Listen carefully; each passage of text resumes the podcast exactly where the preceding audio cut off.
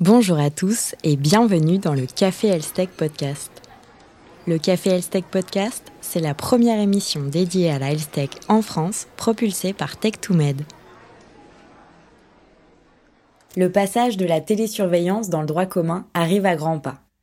Pour cette raison, nous vous proposons de consacrer l'épisode d'aujourd'hui au décryptage de ce cap important attendu en 2022.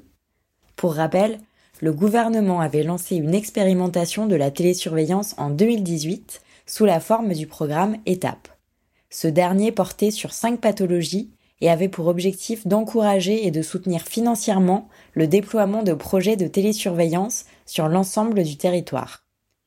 Qui de mieux pour en parler aujourd'hui que nos deux invités, Anastasia Pichereau, CEO de la startup MyDiaby, qui fait partie du programme ETAP et qui pourra nous faire son retour d'expérience, Bonjour Anastasia. Bonjour. Et Armelle Gracier, directrice des affaires industrielles du SNITEM, qui pourra nous aider à nous projeter dans la télésurveillance après étape. Bonjour Armelle. Bonjour. Anastasia, je vais commencer par toi. Quel bilan tires-tu du programme étape pour MyDiaby? Donc MyDiaby Healthcare, c'est une plateforme de télémédecine euh, qui est spécialisée dans le suivi du diabète et euh, c'est une plateforme qu'on a mise en place depuis 2015. Euh, et lorsque le programme Étape a été mis en place euh, dans les environs de 2017, on, on s'est greffé au programme Étape parce que ça correspondait exactement à ce que ce que nous on proposait comme euh, comme dispositif de télésurveillance. Et on a commencé à, à déployer le programme Étape sur notre plateforme euh, en 2018 avec quelques centres hospitaliers qui étaient assez volontaires pour tester ces nouveaux programmes euh, faut voir que c'est des expérimentations qui n'avaient jamais été faites avant, donc euh, on a vu quand même une montée en charge progressive le temps que les professionnels de santé s'approprient le programme étape, les objectifs du programme, euh, la façon de travailler, l'organisation qui vont être un peu modifiées. Et donc, euh, petit à petit, les centres ont, ont, commencé à inclure des patients dans le programme étape et à vraiment suivre le cahier des charges. La montée en charge du déploiement du programme étape était relativement lente, on va dire, parce qu'il y avait quand même beaucoup de questions. C'est vrai qu'il a été euh, proposé un petit peu euh, de but en blanc euh, du point de vue des professionnels de santé et il y avait besoin quand même encore de beaucoup d'informations et de beaucoup de, de réflexions autour du programme et comment le mettre en place. Donc c'est pour ça que ça a mis un petit peu de temps. Mais au fur et à mesure euh, que les centres se sont appropriés le, le fonctionnement de la télésurveillance, etc., euh, c'est devenu beaucoup plus facile, on va dire, à mettre en place et plus rapide dans les hôpitaux. Donc aujourd'hui, euh, on a suivi euh, près de 4000 patients dans l'étape au total. c'est un chiffre qui est qui est voilà pas, pas, énorme mais qui est quand même encourageant parce qu'on peut déjà faire pas mal de, de retours d'expérience et d'évaluation sur ces sur ces 4000 suivis. Alors nous, point de vue fabricant de plateforme, euh, on s'est rendu compte qu'on avait un gros besoin de donner de l'information, ce qui n'avait pas forcément été euh, fait euh, par les autorités de santé qui ont mis en place le programme. Et au final, on s'est retrouvé à devoir un petit peu informer, parler du programme étape autour de nous, alors que c'était pas le rôle qu'on avait forcément anticipé à la base. Euh, mais on l'a fait parce que on voit qu'il y, a quand même un intérêt de mettre en place cette télésurveillance, évidemment. Les retours d'expérience, c'est c'est une bonne euh, approche, on va dire, de, de, ce que ça pourrait donner dans la vie pratique, dans la vie réelle. Euh, il y a des points positifs qui ressortent clairement, il y a aussi des points négatifs qui ressortent clairement. Euh, les patients, en termes cliniques, ont quand même des résultats très très positifs en amélioration de l'équilibre glycémique. On a pu mesurer euh, des, des, baisses d'hémoglobine glyquée vraiment euh, très euh, flagrantes chez certains patients et même chez la plupart, on a une moyenne de, de baisse de 2% de l'hémoglobine glyquée au bout de 3 à 6 mois de télésurveillance, ce qui est quand même un très très bon résultat clinique. Donc voilà, les, les, les, premiers retours, on les voit positifs. Il y a encore quelques points d'accrochage qu'il va falloir résoudre, on l'espère, pour le passage à l'échelle et au droit commun. Armel, comment réagis-tu à ce bilan? Est-ce représentatif de ce que tu as pu constater de ton côté et des retours que tu as eus des adhérents du SNITEM inclus dans ce programme? Globalement, euh, on constate absolument la même chose. La mise en route a été très très laborieuse euh, et parce qu'effectivement il y avait des contraintes administratives très importantes. Euh, le conventionnement entre les professionnels de santé, les établissements et les, et les, entreprises, avec des établissements qui n'étaient pas au courant du tout de, de, la démarche et de ce qui devait être fait. Donc, il y avait quand même un, peu de méfiance. donc oui, la, mise en route a été très compliquée. bon, bah, tous les patients n'étaient pas concernés non plus, donc il y a eu une certaine frustration de la part des professionnels de santé.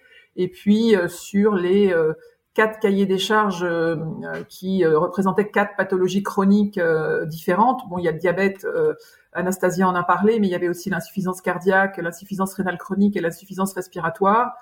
On peut dire que le diabète et l'insuffisance cardiaque ont inclus pas mal de patients. c'est vrai que ça n'a pas forcément été le cas sur l'insuffisance respiratoire et l'insuffisance rénale, qui ont été un peu plus compliquées à mettre en œuvre. Mais globalement, effectivement, on rencontre les mêmes difficultés. Il y a une exception qui est euh, le cahier des charges sur le suivi des prothèses cardiaques implantables.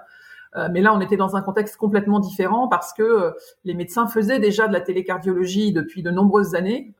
ils n'étaient pas rémunérés pour. Là, le programme étape leur a permis de percevoir cette rémunération. Donc forcément, le déploiement s'est fait de façon très importante parce que la télécardio était très en avance par rapport aux autres pathologies et donc les cardiologues étaient beaucoup plus habitués à, le faire déjà.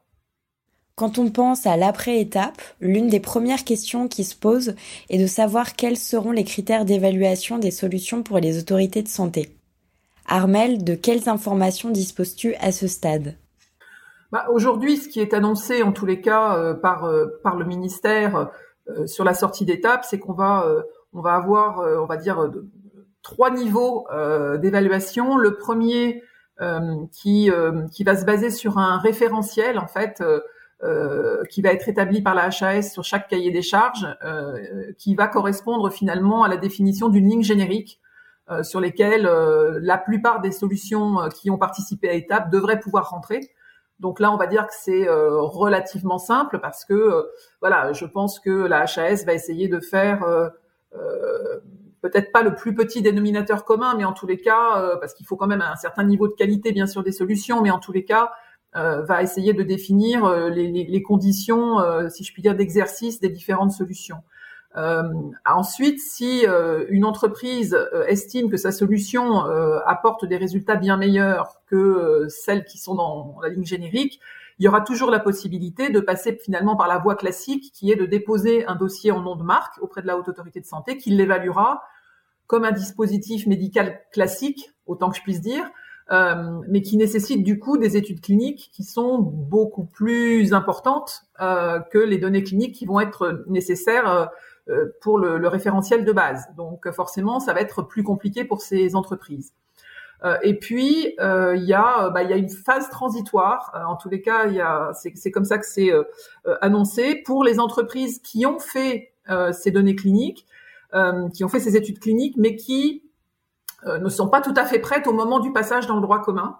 Euh, et ben là, elles auront la possibilité de présenter leur, leur, première donnée clinique à la haute autorité de santé, euh, qui dira si oui ou non ça a l'air d'un bon niveau, et elles pourront bénéficier d'une prise en charge transitoire jusqu'à ce qu'elles déposent leur dossier et qu'elles soient évaluées par la, haute autorité de santé. Euh, donc cette phase transitoire est censée durer une année, euh, donc avec un, un financement, euh, on va dire, un peu en avance du droit commun pour ces entreprises-là. Anastasia, est-ce que chez MyDiaby, vous avez déjà défini la voie dans laquelle vous souhaitez vous inscrire? Alors c'est un peu toute la difficulté, c'est qu'on a beaucoup de mal à anticiper les actions qui vont devoir être faites chez nous sur les prochains mois. Euh, parce que les, les détails sur la sortie d'étape et le passage d'un droit commun arrivent vraiment au compte-goutte, euh, que parfois on fait un petit pas en arrière pour revenir sur autre chose. Et donc pour nous, euh, c'est vraiment pas évident de, de pouvoir gérer euh, euh, ce qui va être attendu de notre part. Est-ce qu'on va devoir publier des résultats avant, après? Euh, Est-ce qu'on va avoir une montée en charge de travail euh, ou pas. Donc euh, tout ce qui est la gestion de l'équipe, c'est aussi des sujets euh, mine de rien qui sont liés, mais qu'on a du mal à anticiper. donc pour l'instant, je ne sais pas encore dans quelle catégorie on va se positionner parce que ça va aussi dépendre de ce qui va être demandé dans la ligne générique des, des plateformes. si on la couvre et que ça correspond à peu près à ce qu'on propose nous sur le dispositif médical, ça peut correspondre. Si on voit qu'on fait quand même beaucoup de choses au-delà de ça qui permettent d'avoir des meilleurs résultats chez nous, parce que notre plateforme, elle a quand même de très bons résultats, euh, à voir s'il va falloir qu'on se pose sur la deuxième option. on ne sait pas du tout encore de quel côté il faudra qu'on se positionne, sachant qu'on n'a pas encore d'études cliniques publiées. Et euh, ça va aussi dépendre de la tarification qui est proposée euh, selon l'une des deux options. Euh, si, on voit que c'est pas du tout assez sur l'option de, la ligne générique entre guillemets, il faudra qu'on travaille vers quelque chose de plus dépendant de marque, on va dire. Alors juste une petite précision. rien n'empêche une solution, si elle répond à minima au cahier des charges, bah, de se faire financer sur la ligne générique, ce qui peut lui laisser le temps de développer euh, après des données cliniques et de déposer dans un second temps un dossier en nom de marque. D'accord. Oui. C'est pas exclusif. Oui, c'est vrai que c'est pas forcément l'une ou l'autre des options à choisir dès l'entrée, mais potentiellement euh, démarrer avec l'une pour migrer sur l'autre. Hein. En effet, ça, ça, peut être aussi une, une, solution un peu hybride qu'on. Ouais. Anastasia, la mise en conformité technique semble plus simple à atteindre est-ce que c'est une idée fausse ou est-ce que chez MyDiaby, vous êtes plutôt confiant sur cet aspect? Quels sont les challenges qui vous semblent les plus importants?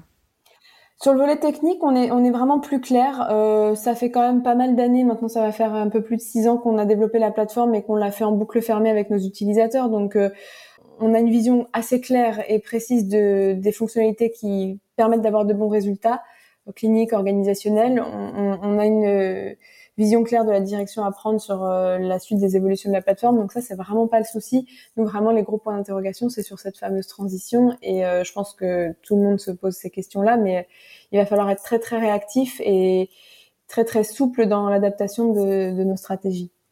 Sur ce point-là, si je peux réagir, euh, je, je, je, pense qu'il faut aller un peu plus loin. Euh, parce qu'effectivement, la haute autorité de santé, dans, son, dans ses référentiels, euh, va euh, définir des fonctionnalités techniques de base. Donc, effectivement, je pense que sur ce point-là, voilà, les entreprises devraient, devraient avoir une bonne idée. Enfin, si leur solution fonctionne bien, ça veut dire que les fonctionnalités techniques remplissent leur rôle. En revanche, il va y avoir un prérequis pour ces solutions, qui est la conformité au référentiel convergence qui a été développé par l'ANS euh, qui là, pour le coup, met euh, un niveau technique assez élevé pour répondre bah, à toutes les problématiques d'interopérabilité en particulier, mais ça va bien au-delà. Euh, et, euh, et, ça, ça va probablement être une barrière à l'entrée pour, euh, pour certaines des solutions qui ont pu participer à étape, en sachant que parallèlement au référentiel convergence, l'ANS travaille sur ce qu'elle appelle un référentiel exigence qui va être plus adapté aux télésoins donc qui va apporter des contraintes supplémentaires pour, euh, pour les fabricants. Armel, au regard de cette double évaluation médicale et technique, estimes-tu que le passage dans le droit commun de la télésurveillance va entraîner un écrémage des solutions disponibles aujourd'hui dans Étape? C'est difficile à dire parce que j'ai la liste de, tous ceux qui participent au programme Étape est longue. Hein. Je crois qu'il y a quelque chose comme 80 entreprises. Euh, donc euh, c'est difficile à dire, ne connaissant pas euh, vraiment le, côté technique de toutes ces solutions. je pense qu'il y en a qui vont avoir du mal à passer le, cut qui est plus finalement le versant technique, les, exigences techniques demandées par l'ANS. Parce que finalement elles ont pu déployer des solutions qui a priori semblent avoir rempli, on va dire, euh, les, les, besoins des professionnels de santé pour, la, pour le suivi de leurs patients. En revanche, euh, le, le, côté euh, très technique requis par l'ANS risque d'en mettre certains en difficulté pour commencer. et l'autre point, c'est que au-delà des référentiels techniques auxquels il faut qu'elles répondent, il ne faut pas oublier que les solutions qui font de la télésurveillance sont des DM de classe 2A, et je ne sais pas si toutes le sont. Euh, je, je me suis pas amusée à, à, à, screener toutes les solutions, mais en tous les cas, euh, être un fabricant classe 2A, bah, ça a un certain nombre de contraintes aussi pour les fabricants, et donc euh, voilà, potentiellement, euh, ça peut en mettre certaines en difficulté. oui, c'est vrai que moi j'ai abordé les points plus techniques, fonctionnels de la plateforme, mais toute la partie réglementaire autour euh, est quelque chose d'énorme. C'est presque 50% du travail technique par rapport au développement du produit. Euh, le passage euh, en classe 2A, euh, oui. Alors heureusement qu'on a des mesures de transition quand même parce que c'est pas que les solutions évoluent, c'est que la réglementation qu'on applique à ces solutions a changé. Et c'est vrai que nous, quand on a lancé la plateforme en 2015, elle n'était même pas considérée par l'ANSM comme un dispositif médical. Et pourtant, les fonctionnalités sont les mêmes que celles qu'on a aujourd'hui. Et progressivement, on est passé au dispositif médical de classe 1, puis transition à 2A depuis l'an dernier. Euh, donc euh, ça, ça, demande de, bah, de, mettre en place vraiment beaucoup de choses en plus.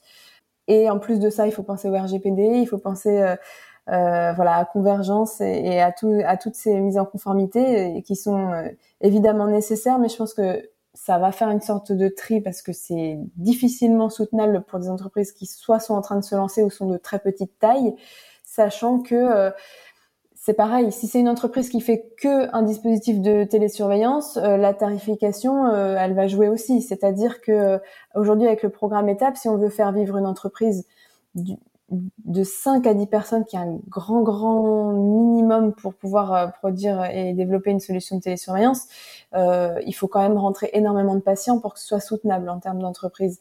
Donc, il y a, y, a, tout cet équilibre-là à, anticiper, plus les évaluations cliniques euh, qu'on va nous demander dans le cadre du 2A, parce que si c'est pas dans le cadre du remboursement, c'est dans le cadre du 2A qu'on va nous demander l'évaluation clinique. Donc voilà, il y a vraiment énormément de choses à mettre en place et ça va faire, ça va trier. Donc euh, du côté positif comme du côté négatif, euh, voilà, ça, ça, risque de laisser des gens sur la touche.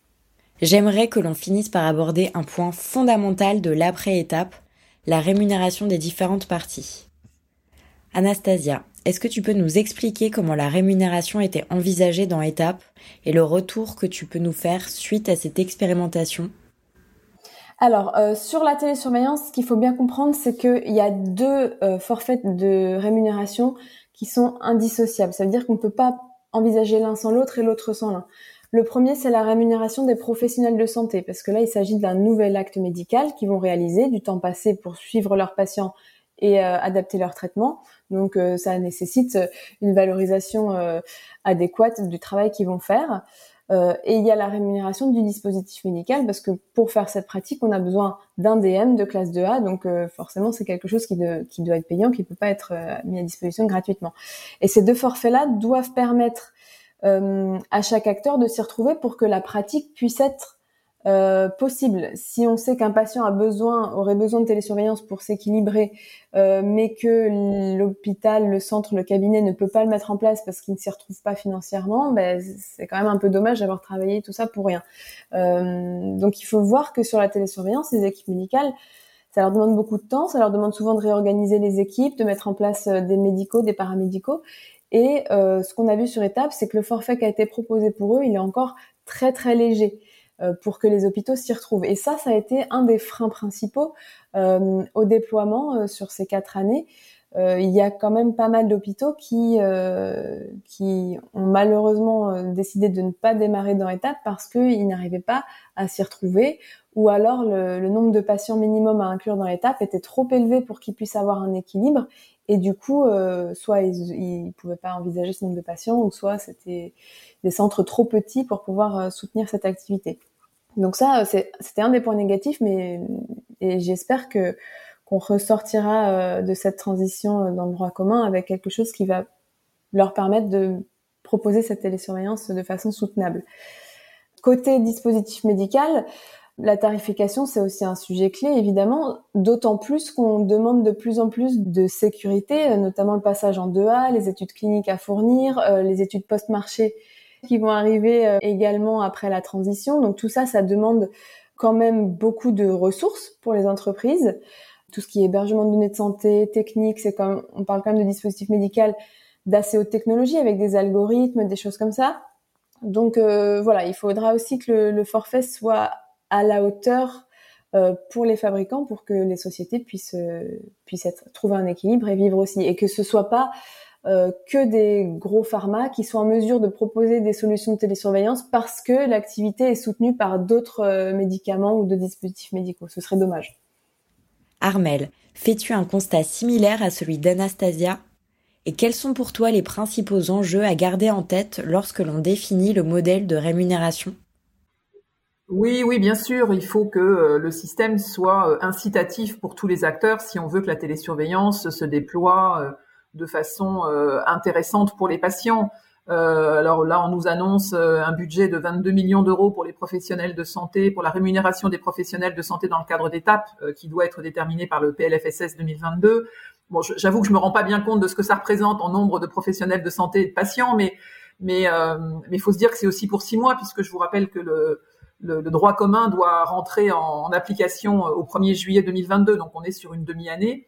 Euh, mais effectivement, il faut que tous les acteurs aient intérêt euh, à, agir pour que ça se déploie. Donc euh, effectivement, côté industriel, bah, clairement, il faut que le forfait soit à la hauteur entre guillemets. Après, je crois qu'il faut pas trop trop rêver quand même. Je ne suis pas sûre que le, le, forfait sera tellement supérieur à ce qui est rémunéré dans l'étape aujourd'hui. Hein. Ça, je, pour l'instant, j'en sais rien. En tous les cas, nous, on plaide très largement pour que ce forfait solution pour la solution digitale soit euh, euh, payé directement à l'exploitant, donc euh, à celui qui a fabriqué, la, qui a développé la, la, la, solution digitale. Euh, et puis parce que aujourd'hui dans le cadre du PLFSS, ben on sait pas trop, c'est pas très clair. On nous annonce deux forfaits distincts, mais on nous dit pas forcément à qui ces deux forfaits seront payés. Donc donc on est très très vigilant là-dessus. Et puis côté professionnel de santé, bah, effectivement il faut que euh, d'abord les équipes s'organisent euh, et on parle d'une rémunération finalement d'un forfait commun aux professionnels de santé. Il va falloir voir après comment ça se répartit entre les différents acteurs, euh, puisqu'on sait que souvent les médecins délèguent finalement le premier tri à, des infirmières ou à d'autres paramédicaux. Donc c'est important de voir comment ça va se passer. Après, pour répondre à la, à la, à la remarque d'Anastasia sur l'organisation, il est certain que les centres vont devoir un peu investir au départ parce que ils vont pas inclure 1000 patients d'un coup de toute façon. Donc euh, la mise en route pour ceux qui ne s'y sont pas encore mis euh, bah, va prendre un peu de temps. Donc c'est clair qu'au démarrage, il va bien falloir par exemple qu'ils investissent dans une infirmière plein, enfin plein temps ou pas d'ailleurs, mais en tous les cas il va falloir investir dans du personnel euh, pour euh, démarrer euh, et l'activité ne deviendra rentable qu'au bout d'un certain temps. Mais finalement c'est un peu comme les industriels. Hein. Anastasia citait le, le l'exemple des petites entreprises, euh, elles vont pas gagner tout de suite de l'argent avec le programme étape, enfin le post-étape. Euh, la rentabilité de l'entreprise arrivera au bout d'un certain temps. Donc là, je pense que c'est un peu la même chose côté organisation et ça va nécessiter effectivement que les équipes soignantes bah, essayent de trouver l'organisation la plus optimale pour la meilleure prise en charge des patients et pour la meilleure optimisation du temps des soignants finalement. Mm. C'est vrai que si la rentabilité euh, n'arrive pas au jour 1, euh, faut quand même qu'on prévoit qu'elle arrive un jour. Quoi. Et on, l'a vu, hein, il y a des startups là qui, qui étaient en redressement judiciaire, euh, des startups euh, qui étaient dans l'étape mais qui n'ont pas réussi à soutenir euh, leur activité pour, pour certainement un manque d'inclusion de, de, patients ou quelque chose comme ça. Mais le, le forfait, ça va être quand même décisif et c'est surtout que l'un n'ira pas sans l'autre. Il va falloir que les deux parties soient à l'équilibre au moins, parce que si les praticiens ne peuvent pas euh, faire cette pratique de télésurveillance, bah, du coup, les fabricants de dispositifs n'ont plus raison d'exister. Et si les fabricants de dispositifs n'arrivent pas à soutenir leur activité, les praticiens ne pourront pas euh, ne pourront pas faire cet acte de télésurveillance sans l'outil euh, qui permet de le faire. Donc c'est vraiment quelque chose qu'il faut coordonner euh, des deux côtés en même temps. Pour conclure, Armel, peux-tu nous donner les prochaines échéances qu'il faudra surveiller dans le cadre du passage de la télésurveillance dans le droit commun oui, oui, je veux bien. Bah, de toute façon, déjà la, première échéance, c'est le PLFSS, puisque c'est le PLFSS qui va acter le passage dans le droit commun de la télésurveillance. Euh, donc voilà, les, les, le texte passe en Conseil des ministres cette semaine. Euh, je crois que les débats à l'Assemblée nationale sont prévus pour la mi-octobre. Enfin, en tous les cas, comme tous les ans, le PLFSS sera publié euh, le 31 décembre euh, pour voilà mise en application à partir du 1er janvier 2022. et enfin, la seule certitude, c'est que le, le, passage dans le droit commun rentrera en vigueur au 1er juillet 2022. Euh, maintenant, euh, entre aujourd'hui, euh, avec les premières indications que l'on a, et ce 1er juillet 2022, eh ben, il va falloir discuter de toutes les modalités très pratiques, parce que l'article du PLFSS reste quand même dans des définitions très macro sur les, voilà, il y a deux forfaits, solutions techniques, professionnelles de santé, il va y avoir de l'évaluation, une phase transitoire, mais enfin tout ça, ça reste très macro. Et on sait que le, le diable se cache dans les détails. Donc c'est vrai qu'il y a beaucoup de travail à faire avec les différentes parties prenantes pour la DGOS, la CNAM et la DSS. Euh, donc euh, voilà, pour l'instant, on n'a pas été trop impliqué dans les discussions. Donc on espère bien que toutes les parties prenantes feront partie des discussions qui vont définir très clairement les modalités d'évaluation. Alors sur cette partie-là, euh, voilà, la, HAS a déjà publié une note de cadrage sur les référentiels. Et donc, euh, on va être auditionné par la Haute Autorité de Santé à la fin du mois d'octobre pour euh, faire valoir justement l'intérêt des, entreprises qui développent les solutions euh, digital sur cette, partie référentielle euh, technique et clinique. Euh, et puis, bah, on espère que on aura les mêmes échanges avec les autorités qui vont définir bah, les forfaits appliqués. alors d'abord aux solutions techniques, bien évidemment, mais aussi aux professionnels de santé, parce que finalement nos intérêts, comme l'a dit Anastasia, sont croisés. Euh, et si euh, et si ça se passe pas bien euh, d'un côté ou de l'autre, ça mettra en péril la télésurveillance. Mais je pense que pour finir sur une note positive, il faut quand même se réjouir de ce passage dans le droit commun parce que ça fait quand même longtemps qu'on l'attendait.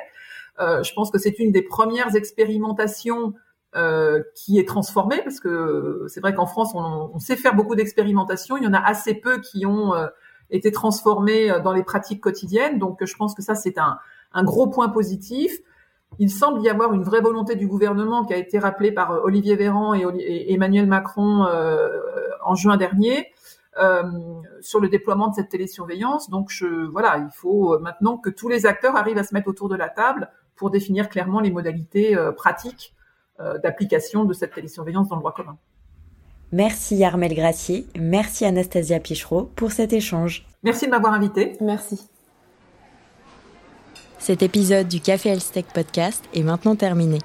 Nous vous remercions de l'avoir écouté. Abonnez-vous dès maintenant à votre plateforme d'écoute préférée pour écouter les prochains épisodes. À très bientôt!